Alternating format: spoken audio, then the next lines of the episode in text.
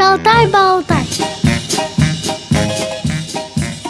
Здравствуйте, друзья! У микрофона Елена Колосенцева. Сегодня с нами на связи дефектолог, тифлопедагог Наталья Геннадьевна Мамаева. Наталья Геннадьевна, здравствуйте! Здравствуйте! Наступила зима, выпал снег наконец-то. Наверное, у вас в Великом Новгороде снега чуть больше, чем в Москве.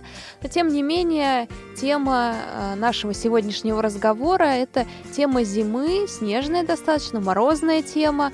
А как тема зимы используется тифлопедагогами э, на занятиях, в упражнениях, упражнениях и так далее. Но для начала хочу, чтобы вы, Наталья Геннадьевна, нам рассказали вообще вот э, до нашей программы, часто ли вы эту тематику использовали в своих э, программах, в своих занятиях? Ну, программа у нас идет определенная именно по развитию ребенка, и тема зима, конечно, каждый год получается и усложняется в зависимости от возраста ребенка. А с чего начинаете? Как э, происходит первое знакомство с зимой, с самыми маленькими? Когда снег идет на улице, прошу выходить на улицу, чтобы ребенок чувствовал, как на него падают снежинки, чтобы он их мог потрогать, что они холодные. Только родители должны это именно все с энтузиазмом делать и радоваться такой, знаете, немножко преувеличенной форме. Тогда ребенок не испугается и тоже будет любить снег. А какие-то книги надо ему про зиму читать? Конечно, обязательно, да. Мы читаем тактильные книжки «Времена года», есть у нас в библиотеке сделаны. Понимаете, есть мало совсем книжек, которые могут наши слепые дети посмотреть. А если им просто рассказывать, не показывая, это уже не очень интересно получается. У них вербализм развивается. Поэтому любую книжку, какую бы родители не читали, все равно приходится брать тот же снег и показывать сначала, что там есть, и уже обыгрывать то, что есть в книжке со зверюшками, там, макать их в снег, делать горки. Это если совсем про маленьких детей, вы говорите, когда он еще только да, начинает. Да, да. Потому что когда дети побольше, то мы с ними можем спокойно выйти на улицу, поиграть в снежки, там, снеговика построить, потому что наших детей тоже в этом проблема. А расскажите об этой книжке. Вы говорите, она называется «Времена года». Как она выглядит? Это тактильная книга и кто ее делал? Это тактильная книга, делали ее студенты, по-моему, колледжа культуры нам очень помогает, Новгородского именно. Там сделаны странички по всем временам года на фоне дерева. Оно осенью, зимой, летом, весной, зимой. Там тоже есть дерево, значит, голое совсем стоит, внизу снег, то есть такая немножко материал холодный, скользкий. А еще можно сделать снеговичка, то есть собрать из комочков. Единственное, что вот эти комочки наполнены мукой и манкой. Поэтому они не совсем похожи, но все-таки хоть что-то смысл можно понять, как снеговик формируется, что ставится один на другой побольше, поменьше, самое сильное. Что самому маленькому надо рассказать? Что такое снег, снежинки, а что еще? Какие понятия? Ну, совсем маленькому, наверное, достаточно уже этого знать. Шестимесячному то вполне хватит. А вот если ему уже года два, то тогда, конечно, уже можно сажать на санки, пробовать кататься горки невысокой. У нас вообще все дети катаются с горки на санках. На санках, ватрушках никто не боится. Лепить снеговика уже в жизни можно. Да, конечно, обязательно, да. А вот со стороны, если посмотреть, скажут, ну, это обычные занятия с обычными детьми, катание с горки, лепка снеговика. В чем польза для тифлопедагогики? Ребенок знакомится с окружающим миром, с нашими детьми вообще занятия такие же, как с обычными, они у нас самые обычные дети. Ну, может быть, немножко талантливые моторика, координация движений, осязание, ну, ориентировка в пространстве тоже. Попробуйте закрытыми глазами эти комочки друг на друга поставить. А если на слух еще попадать снежками друг в друга, очень увлекательно. И скатать этот снежок сначала надо, он тоже очень трудно катается поначалу.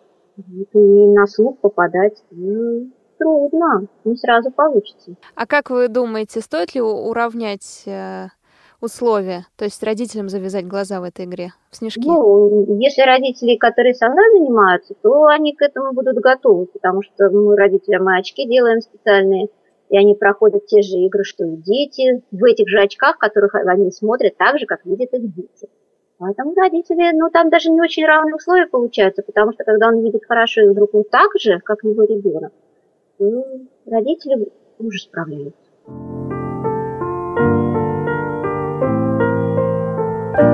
Только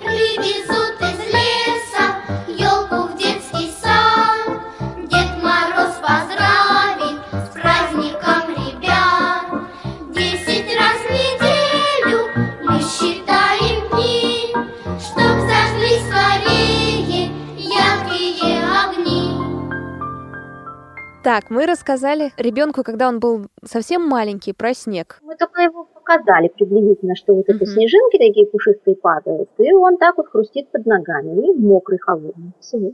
Да, это а как... дальше, когда он стал повзрослее, еще с чем знакомим? Вот мне больше всего интересует как э, такие понятия, как мороз, температура минус 5. Ну, именно минус 5, там, минус 10 минут по градусу мы не смотрим, потому что они еще маленькие.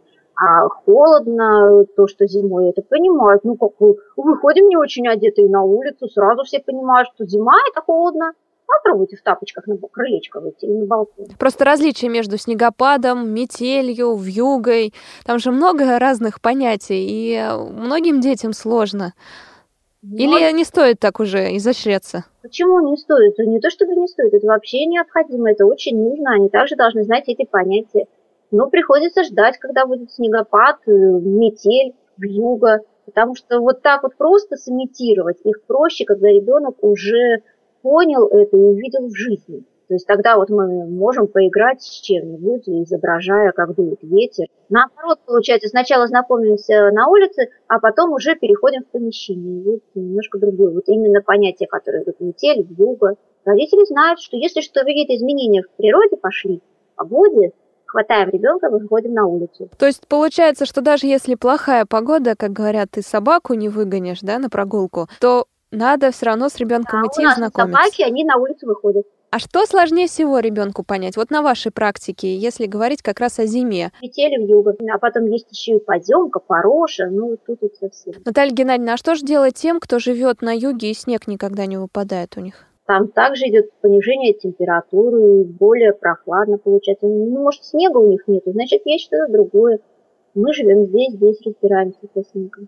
Видите, снег мокрый и холодный. Если дождь просто мокрый, дети как-то еще водой, они моются, знают, что это такое, то снег, он же такой вроде твердый, в то же время мокрый, еще и холодный. Вот здесь получается страх у детей брать их в руки и что-то из него еще и делать. С дождем все проще. Дождь многим нравится. Тогда мы его в мисочку набираем, приносим домой, ждем, когда растает, и смотрим, что снег – это просто водичка. А если ее поставить снова в холодильник, получится лед.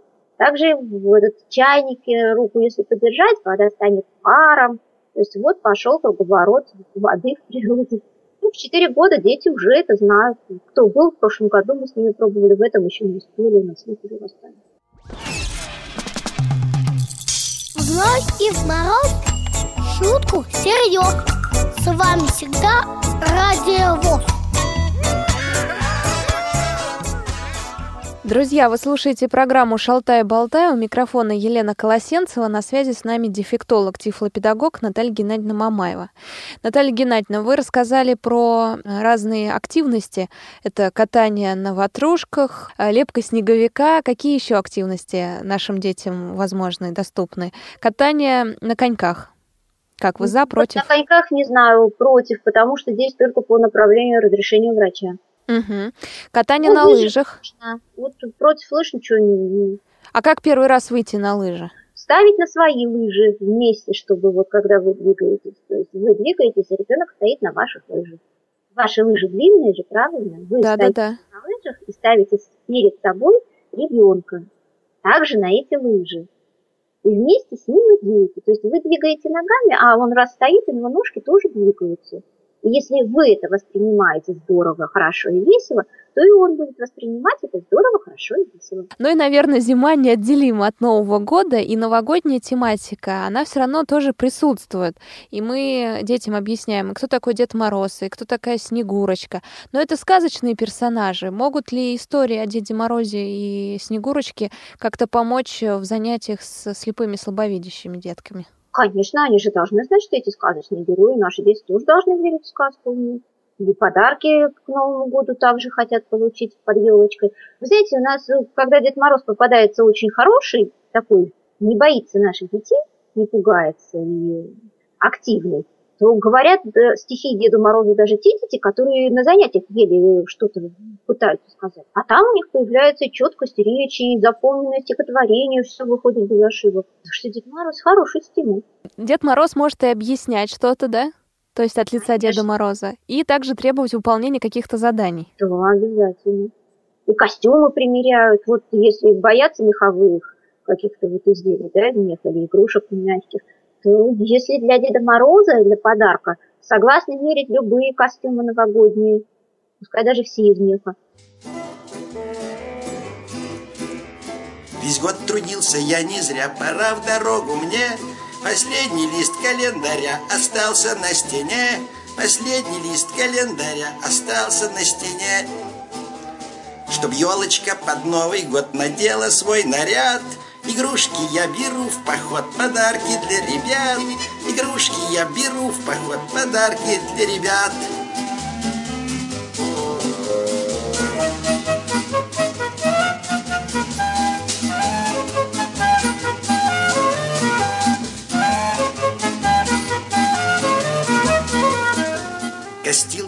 Я летом у ребят и видел наяву. Зеленый лес, зеленый сад, зеленую траву. Зеленый лес, зеленый сад, зеленую траву. Меня в дороге солнце жгло, я таял от жары. На север я везу тепло, улыбки детворы. На север я везу тепло, улыбки детворы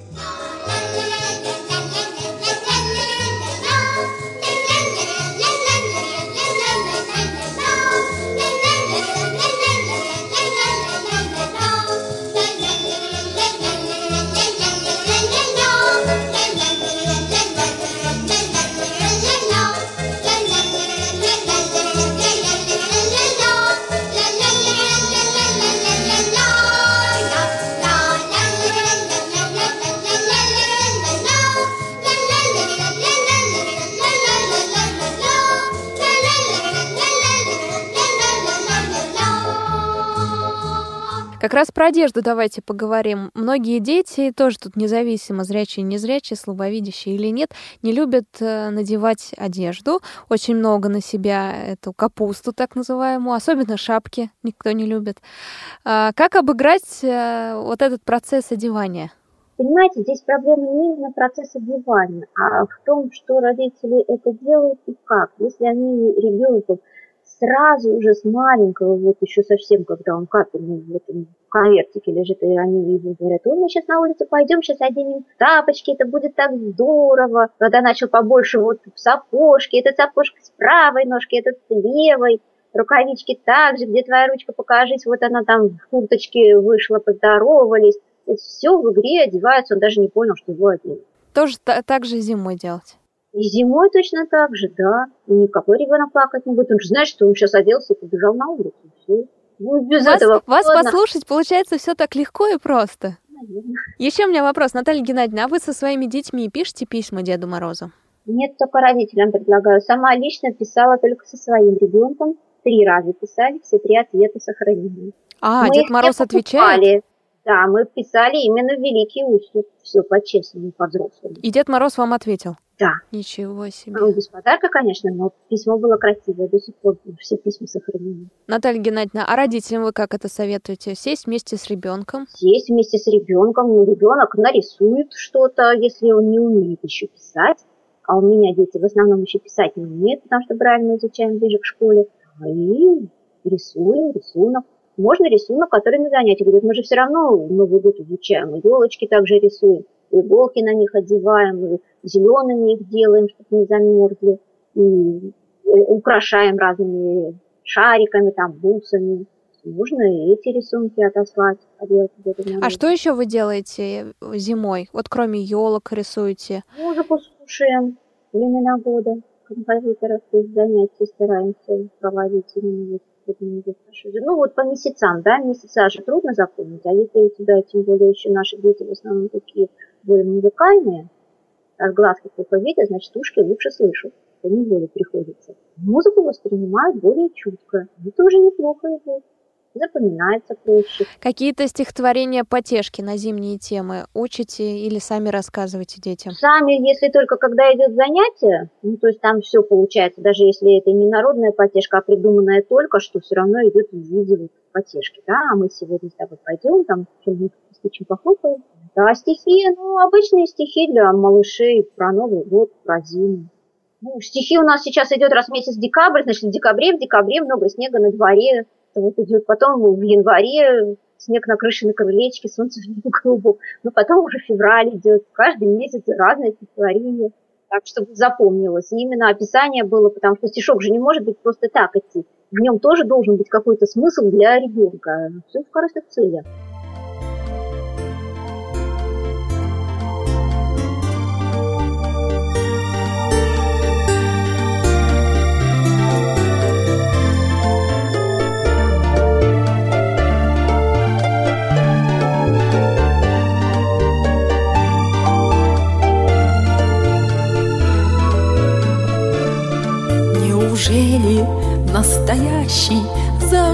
Окошком выпал снег? Он блестящий, он хрустящий и пушистый, словно мех. В настроении хорошем я по улице иду, И галоши по пороши вафли лепят на ходу.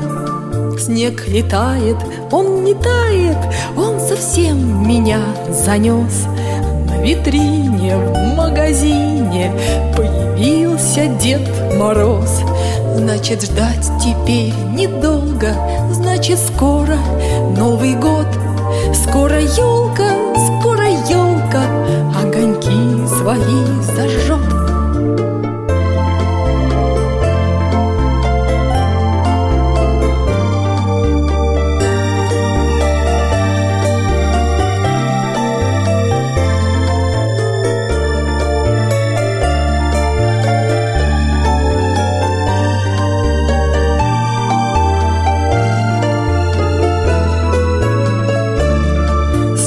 летает, он не тает, он совсем меня занес. На витрине в магазине появился Дед Мороз. Значит, ждать теперь недолго, значит, скоро Новый год. Скоро елка, скоро елка огоньки свои зажжет.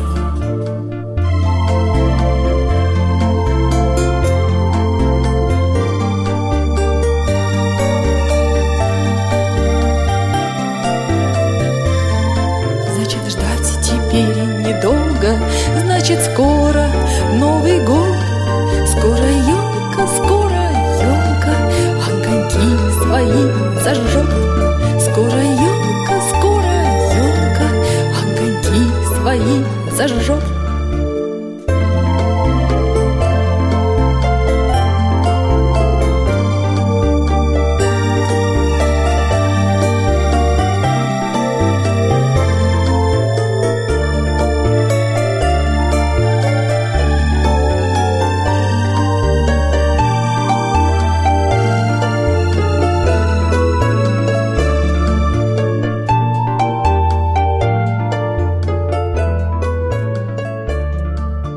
Наталья Геннадьевна, перед Новым годом вы наверняка встречаетесь с родителями, потому что они уходят на каникулы, и вот эти 10 дней проводят с детьми. И уже вы тоже хотите, наверное, отдохнуть, в общем-то, и сами дети, у них каникулы. Какие наставления даете родителям на вот эти э, праздники? гулять на улице как можно лучше, отметить и прийти с хорошим настроением. Но мы не расстаемся на все 10 дней, потому что у нас там елки идут, на которых я обязательно присутствую. Такая, видите, вездесущий нет, мне отдыха нету детям бедным. А что на елке вам приходится делать? Просто танцую вместе с детьми, объясняю, показываю, помогаю. А, понятно. Получается, в общем, тифлопедагог совершенно не отдыхает в Новый год. Немножко тоже отдыхаю. Ну, чтобы не обленилась, а как же, надо держать себя в форме. А даете задания домашние родителям? Всегда независимо от возраста ребенка. Ну, один из примеров домашних заданий. Там уже должны быть только вот именно запланировано, то, которое идет по теме, то есть изучаем январь, смотрим, что новые изменения какие в природе, играем на улице, именно зимние забавы, вот такое. Ну и повторяем в зависимости от возраста ребенка. Вот 4 года, значит, повторяем те звуки, которые мы уже успели пройти те цифры, которые мы не успели выучить. Наталья Геннадьевна, а есть песенка, которую любят э, большинство детей, мы бы ее поставили к себе в программу. Песенка про Новый год? Да, ну про Новый год, про зиму, вот то, что... Про Новый год у нас в лесу родилась елочка, дети сейчас танцуют.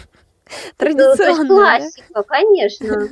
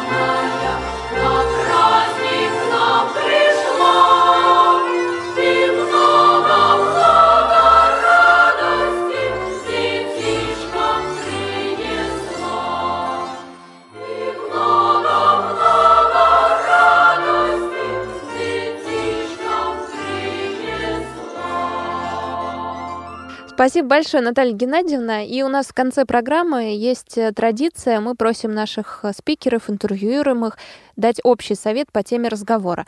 Ну а у вас совет, наверное, будет еще и заключать поздравления с Новым годом наших родителей. Зима – это удивительное время года, замечательное. И, наверное, самое чудесное, потому что в это время проходит Новый год, самый волшебный праздник, которого ждут и дети, и взрослые, независимо от того, верят они в Деда Мороза или не верят. Я хочу всех поздравить значит, с Новым годом, сказать огромное спасибо родителям, которые ходят к нам, которые поддерживают друг друга и меня в том числе, пожелать им здоровья и отличного настроения и сил побольше.